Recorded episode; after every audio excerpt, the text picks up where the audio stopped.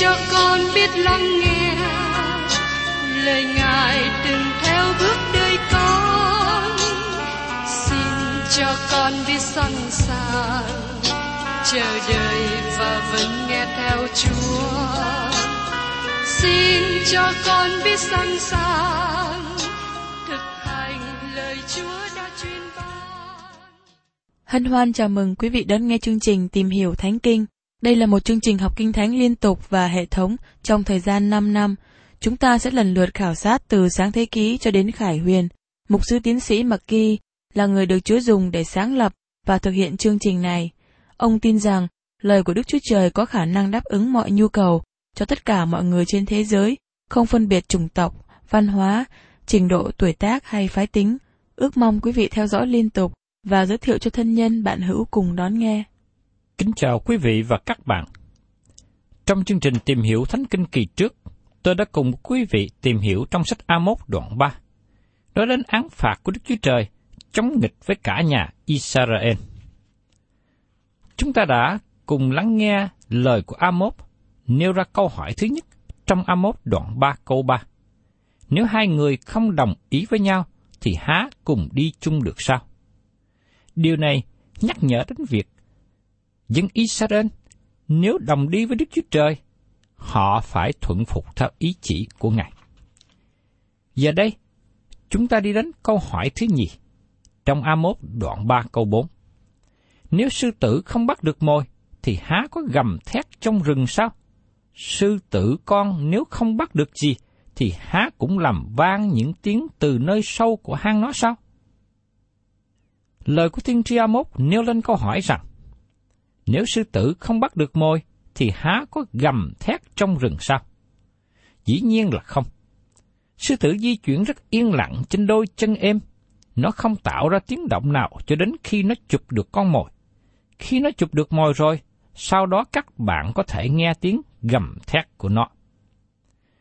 Sư tử con nếu không bắt được gì, thì há có làm vang những tiếng kêu từ nơi sâu thẳm của hang nó không? Không. Sư tử con không làm vang tiếng động, bởi vì mẹ nó bảo chúng nó giữ yên lặng trong khi mẹ đi tìm mồi. Nhưng khi mẹ chúng nó trở về với mồi ngon, các sư tử con vui mừng la lên, kêu lớn lên. Các bạn thấy rằng luôn có nguyên nhân và kết quả, và sự phán xét của Đức Chúa Trời sẽ đến theo như tội ác của con người. Tiếp đến chúng ta cùng xem trong A1 đoạn 3 câu 5. Con chim nếu chẳng có bảy gài để bắt nó, thì há nó xa vào trong lưới chăn ra trên đất sao? Bằng chẳng bắt được gì thì lưới đó há giật lên khỏi đất. Dĩ nhiên, con chim không bị bắt nếu không có ai đặt lưới gài bẫy. Trong cách tự nhiên, luôn có một nền tảng về nguyên nhân và hậu quả. Nếu các bạn muốn bắt một con chim, các bạn cần phải có bảy gài. Bằng chẳng bắt được gì, thì lưới há có giật lên khỏi đất. Một người không tiếp tục đặt bẫy nếu không bắt được gì. Khi tôi còn là thiếu niên, tôi có sáu cái bẫy gài. Tôi thường đi thăm các bẫy gài này. Thỉnh thoảng, bẫy dính được con thỏ hay con sóc.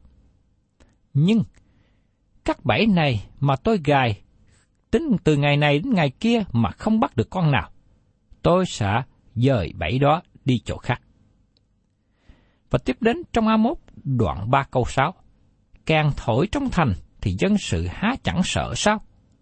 Sự tai vạ há có xảy ra cho một thành kia nếu mà Đức Chúa Trời chẳng làm. Amos nói, càng thổi trong thành thì dân sự há chẳng sợ sao? Đức Chúa Trời đã nói rằng Ngài sẽ phán xét dân sự và sự phán xét đang xảy đến. Vì thế thật là ngu dại nếu không đáp ứng đến lời cảnh giác trước. Đó là hậu quả trong đời sống của họ. Khi họ không lắng nghe lời tiên tri cảnh giác. Đây là điều tôi rất quan ngại cho đất nước chúng ta hiện nay, không lắng nghe lời của Đức Chúa Trời. Sự tai vạ há có xảy ra cho một thành kia nếu mà Đức Chúa Trời chẳng làm. Amos đang cảnh giác rằng tai vạ sẽ đến nếu không đáp ứng lời cảnh giác. Thưa các bạn, điều này có nghĩa rằng không có một điều gì có thể gọi là tai nạn xảy ra trong đời sống con cái Đức Chúa Trời. Phải có một nguyên nhân cho hậu quả này. Đức Chúa Trời không điều khiển vũ trụ này một cách ngu dại, thiếu khôn ngoan. Vì thế, mỗi khi một tai vạ xảy đến cho chúng ta, nó có một bài học cần học. Chẳng hạn như trong thời gian kinh tế khó khăn, thời gian chiến tranh, hoặc trong thiên tai, bão lụt, thất mùa. Xin các bạn chú ý đến điều này. Đức Chúa Trời không để bất cứ một quốc gia nào sống trong hoàn cảnh bình an thịnh vượng khi họ đi trong con đường tội lỗi. Amos hỏi bảy câu hỏi mà nó giải bài cho hậu quả của các nguyên nhân đưa đến sự phán xét. Sự phán xét mà Đức Chúa Trời đưa đến không phải là một việc tình cờ, không phải là một tai nạn ngẫu nhiên, nhưng nó là kết quả của tội lỗi gây ra bởi dân chúng. Và tiếp đến chúng ta cùng xem ở trong A1 đoạn 3 câu 7. Cũng vậy, Chúa giê va chẳng là một việc gì mà Ngài chưa tỏ sự kính nhiệm Ngài ra trước cho các tôi tới Ngài là các đấng tiên tri. A1 nói rằng, Đức Chúa Trời sẽ không tiến hành sự phán xét cho đến khi Ngài ban sứ điệp cho các tiên tri của Ngài. Chúa cho họ biết những gì Ngài dự định sẽ làm. Và tiếp theo trong A1 đoạn 3 câu 8, khi sư tử gầm thét, thì ai mà chẳng sợ? Khi Đức Sô Va đã phán dạy, thì ai mà chẳng nói tiên tri? Các tiên tri ban sứ điệp của Đức Chúa Trời cho dân Israel. Vấn đề trở ngại hiện nay không phải là dân chúng không có lời của Đức Chúa Trời. Vấn đề trở ngại là họ không chịu nghe lời của Đức Chúa Trời. Lời cảnh giác của Chúa được ban cho trong Kinh Thánh. Và tôi cảm thấy rằng Kinh Thánh cập nhật nhiều hơn tờ báo tin tức buổi sáng. Vì tôi thấy vào buổi chiều hay ngày hôm sau, tờ báo tin tức hết hạn, hết hiệu quả. Nhưng lời của Đức Chúa Trời vẫn tốt cho ngày mai, ngày mốt và vẫn còn tiếp tục tốt đẹp cho đến cuối cùng. Đức Chúa Trời luôn có phương cách tỏ bài ra những điều thuộc về Ngài, về tin tức liên hệ đến sự phán xét sẽ đến trong tương lai. Các bạn còn nhớ vào thời kỳ của Noe trước đây không? Đức Chúa Trời đã nói cho Noe biết về cơn lụt lớn sẽ đến trên thế gian này, và Đức Chúa Trời đã cho Noe 120 năm để cảnh giác dân chúng cho thế hệ của ông. Nhưng thế giới bây giờ không chú ý đến lời cảnh giác này. Các bạn cũng có nhớ rằng Đức Chúa Trời đã cho Abraham biết trước về sự hủy diệt xảy đến cho Sodom và Gomorrah. Thật là một điều tốt khi Chúa làm như thế, bởi vì nếu Ngài không nói trước cho Abraham, có thể Abraham có những ý nghĩ sai về Đức Chúa Trời toàn năng. Đó là phương cách của Đức Chúa Trời. Ngài luôn tỏ bài cho người thuộc về Ngài những điều sẽ xảy ra. Khi Chúa Giêsu còn ở trên thế gian, Ngài cũng nói với các môn đệ của Ngài. Ở trong răng đoạn 15, câu 15. Ta chẳng gọi các ngươi là đầy tớ nữa, vì đầy tớ chẳng biết điều chủ mình làm. Nhưng ta đã gọi các ngươi là bạn hữu ta, vì ta từng tỏ cho các ngươi biết mọi điều ta đã nghe nơi cha ta. Thưa các bạn, có nhiều thí dụ về lời cảnh giác của Đức Chúa Trời trong suốt cả Kinh Thánh. Ngài đã ban lời cảnh giác cho Joseph khi ở Ai Cập về cơn đói kém trong bảy năm xảy đến trên đất. Tiên tri Eli cũng được báo cho biết rằng nạn hạn hán sẽ đến trên Israel. Tiên tri Eli đi thẳng vào triều đình của Ahab và Jezebel tuyên bố về cơn hạn hán này. Ta đứng trước mặt Jehovah Đức Chúa Trời của Israel hằng sống mà thay rằng, mấy năm về sau, nếu ta chẳng nói, chắc sẽ không có sương, cũng không có mưa. Trong các vua thứ nhất đoạn 17 câu 1. Sau đó tiên tri Eli đi ra khỏi mặt vua trong suốt ba năm. Nó là phương cách của Đức Chúa Trời cảnh giác trước về sự phán xét sẽ đến. Chúa Giêsu cũng nói với các môn đồ của Ngài khi nhóm họp trên núi Olive rằng thành Jerusalem sẽ bị thiêu hủy, không còn một hòn đá nào trên hòn đá nào. Đây luôn là phương cách của Đức Chúa Trời. Ngài ban cho lời cảnh giác về sự phán xét sắp đến. Và đó là những gì mà tiên tri Amos đang làm, dầu rằng những người trong thời của ông chỉ trích ông. Cũng giống như trong thời hiện nay, nhiều người không muốn nghe nói về sự phán xét. Họ muốn lẩn trốn, tránh né vấn đề này.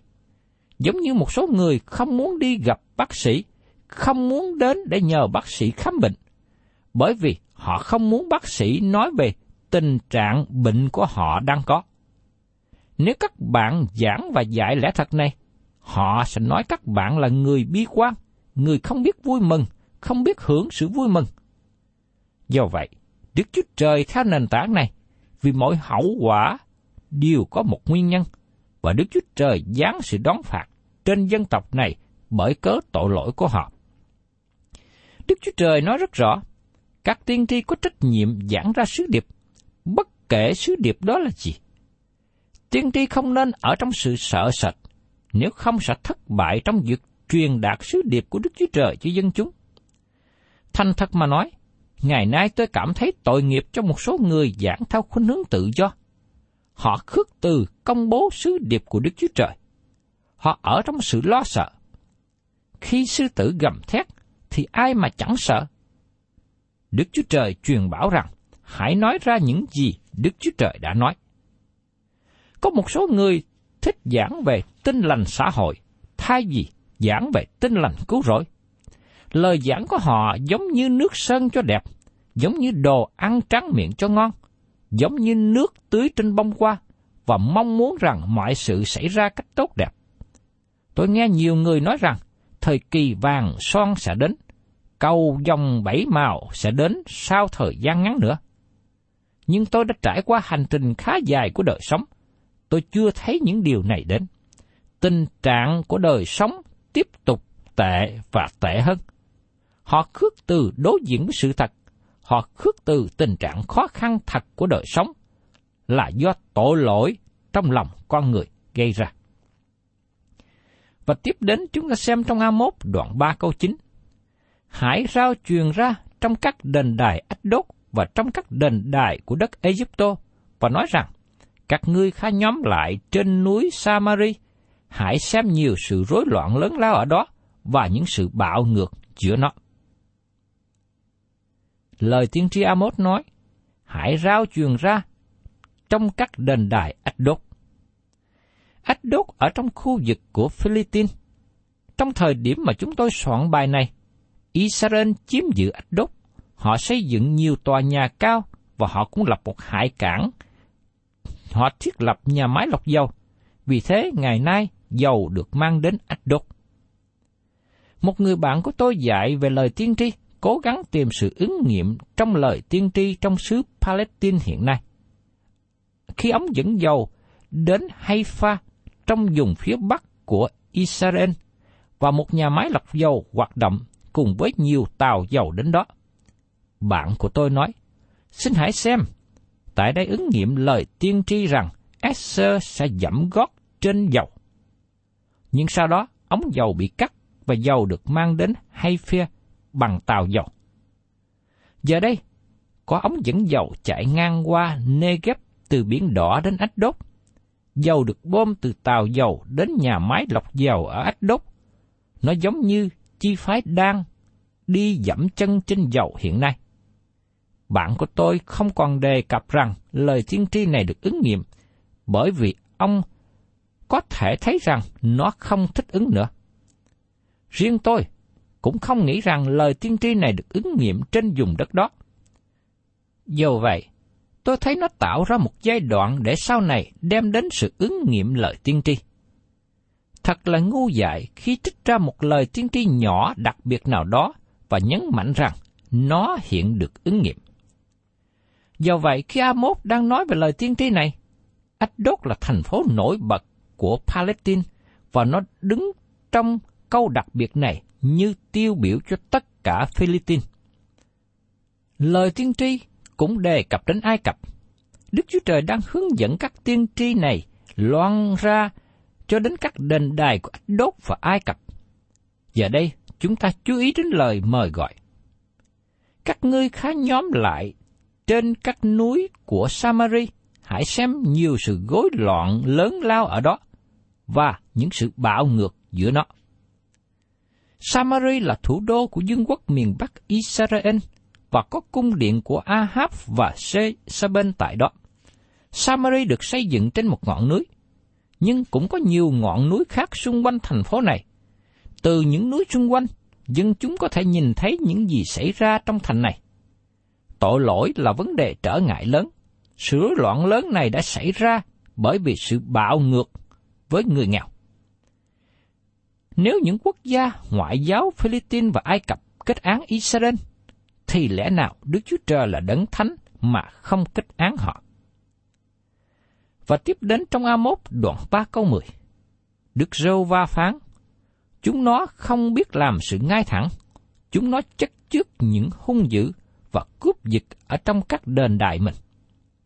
Samari đã chất chứa của cải trong đền của họ vì những gì họ có được nhờ sự cướp giật.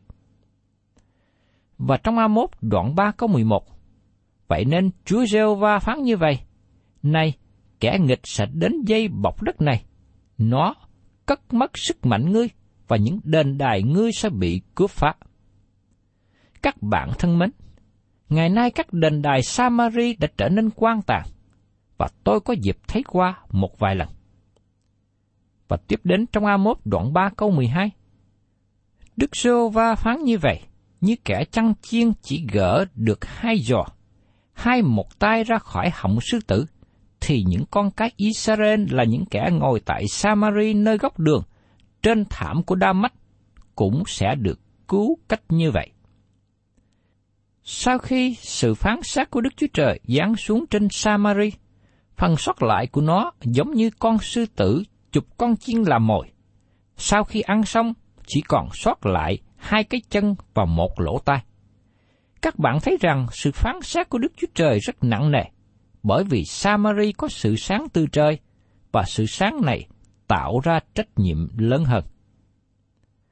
Và trong A1 đoạn 3, câu 13 đến 14, Chúa giê va Đức Chúa Trời dạng quân phán rằng, hãy nghe và làm chứng nghịch cùng nhà Gia-cốp, đến ngày mà ta sẽ thăm phạt Israel về tội lỗi nó, ta cũng sẽ thăm phạt các bàn thờ của bê tên, những sừng của bàn thờ sẽ bị chặt và rơi xuống đất. Tại đây Amos nói về bàn thờ của bê tên, tức là đề cập về việc thờ phượng con bò bằng vàng. Những sừng của bàn thờ sẽ bị chặt và rơi xuống đất. Đức Chúa Trời nói rằng, Ngài dự định cất đi tội lỗi thờ hình tượng ra khỏi đất này và tiếp đến trong A1 đoạn 3 câu 15. Bây giờ ta sẽ đánh nhà mùa đông và nhà mùa hạ. Những nhà bằng ngà voi sẽ bị phá và những nhà lớn sẽ bị quỷ diệt. Đức giê va phán vậy Những nhà bằng ngà voi sẽ bị phá. Vua Ahab và hoàng hậu Jezebel đã xây dựng trên đỉnh đồi Samari. Cung điện lớn lao của họ ở trên một vị trí đẹp nhất. Khi có dịp đi tham quan khu vực này, các bạn thấy vị trí tốt đẹp của nó ở trên đỉnh đồi. Từ cung điện này, họ có thể nhìn xem mọi hướng. Nhìn về phía tây, họ có thể thấy đến biển địa Trung Hải trong ngày trời nắng trong. Nhìn về phía đông, họ có thể nhìn thấy thung lũng sông Vô Đanh. Nhìn về phía bắc, họ có thể thấy thung lũng Estralon và núi Hạt Môn từ đằng xa. Và nhìn về phía nam, họ có thể thấy thành Jerusalem từ trên Samari, họ có một cảnh nhìn rất đẹp ở mọi hướng. Tại đó họ xây dựng cung điện bằng ngà voi. Dĩ nhiên kẻ thù trong thời đó đã đến và lấy đi những ngà voi tốt đẹp này. Nhưng gần đây có cuộc đào bới và tìm thấy một vài di tích còn sót lại. Người hướng dẫn du lịch chỉ cho chúng tôi một vài cái bình bằng ngà voi. Có thể một trong cái bình này đựng dầu thơm và cái bình kia đựng rượu. Ngà voi được dùng để trang hoàng trong cung điện đẹp đẽ của vua. Rõ ràng là vua Ahab và hoàng hậu Jezebel hưởng được những trang bị tốt nhất trong thời đó. Nó là một cung điện đầy xa hoa. Đức Chúa Trời nói rằng, Ngài sẽ quỷ diệt nó và đem đến chỗ kết thúc. Và tôi thấy rằng, đỉnh đồi Samari giờ đây trở nên quan tàn nhất. Đức Chúa Trời thật sự làm ứng nghiệm lời tiên tri này dầu rằng, chúng ta chưa thấy lời tiên tri được ứng nghiệm cho toàn cả xứ Israel hiện nay. Nhưng chúng ta thấy lời tiên tri đã được ứng nghiệm trong quá khứ. Do vậy, tôi tin chắc rằng, có một số giai đoạn hiện tại chuẩn bị cho sự ứng nghiệm lời tiên tri trong tương lai liên hệ đến đất trong xứ Palestine. Và thưa các bạn, chúng ta cùng tiếp tục tìm hiểu ở trong Amos đoạn 4. Bắt đầu Amos đoạn 4, chúng ta có một loạt ba đoạn mà nó đề cập đến dân Israel, tức là 10 chi phái của miền Bắc. Trong Amos đoạn 4, chúng ta được nhắc nhở về sự đoán phạt của Đức Chúa Trời trong quá khứ về tội lỗi gian ác của họ. Và tiếp đến trong Amos đoạn 5 nói về tương lai của Israel cũng bị đoán phạt bởi có tội lỗi của họ. Và cuối cùng trong Amos đoạn 6, chúng ta thấy Amos đang khuyên thế hệ hiện tại tránh xa tội lỗi. Chúng ta thấy rằng phân đoạn này ứng dụng cụ thể cho chúng ta, cũng như cho dân Israel trong thời của A1. A1 đang cố gắng kêu gọi dân chúng trở về với Đức Chúa Trời. Ông dùng lời chế nhạo chua cay.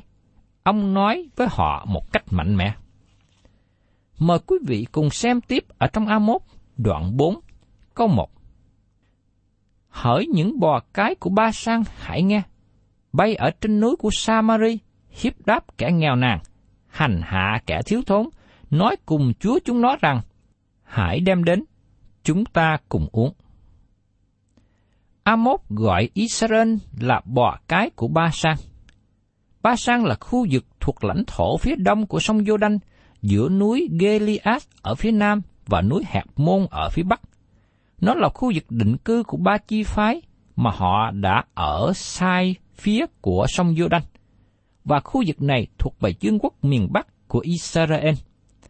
Đó là một khu vực phì nhiêu và khu vực này nuôi gia súc rất tốt.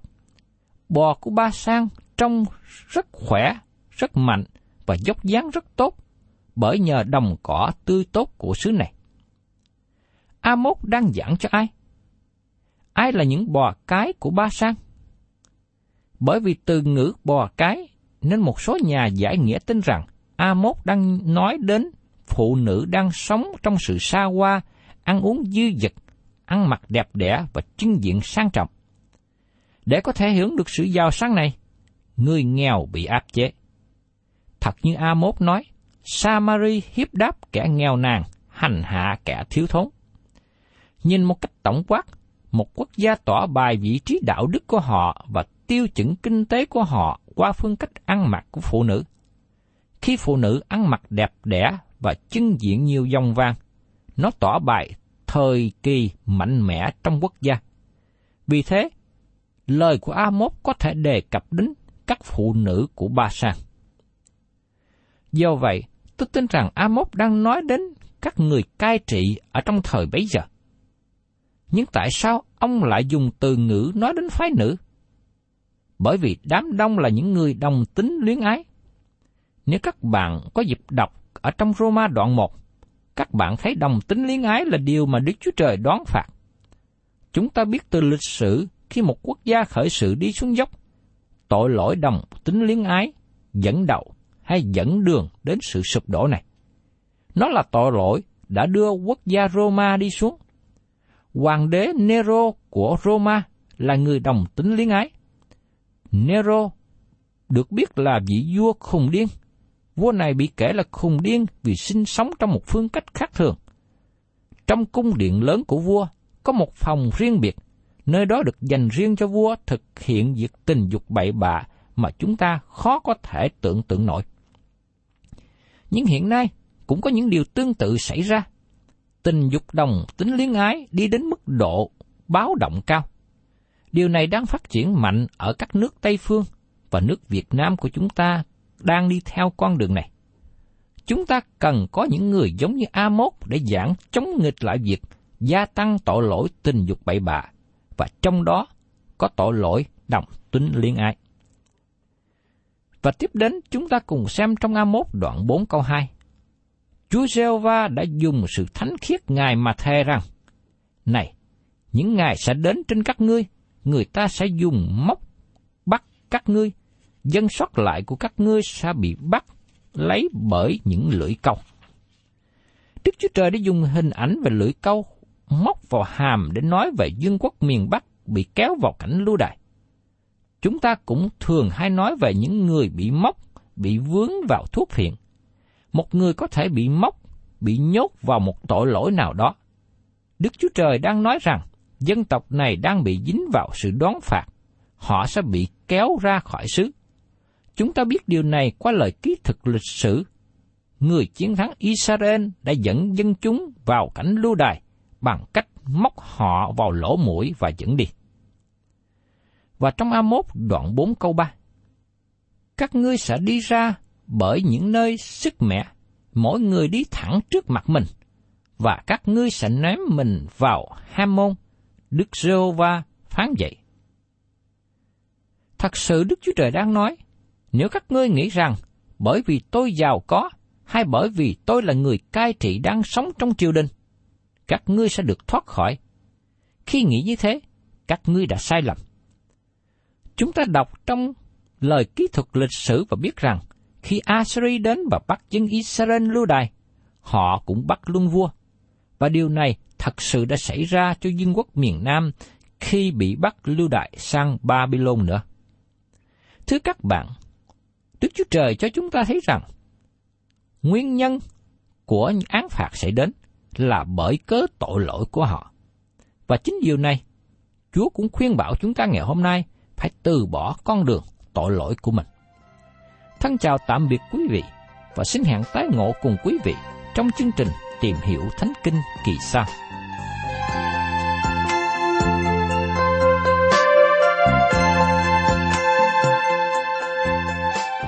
Cảm ơn quý vị đã đón nghe chương trình Tìm hiểu Thánh Kinh. Nếu quý vị muốn có loạt bài này, xin liên lạc với chúng tôi theo địa chỉ sẽ được đọc vào cuối chương trình. Kính chào quý thính giả.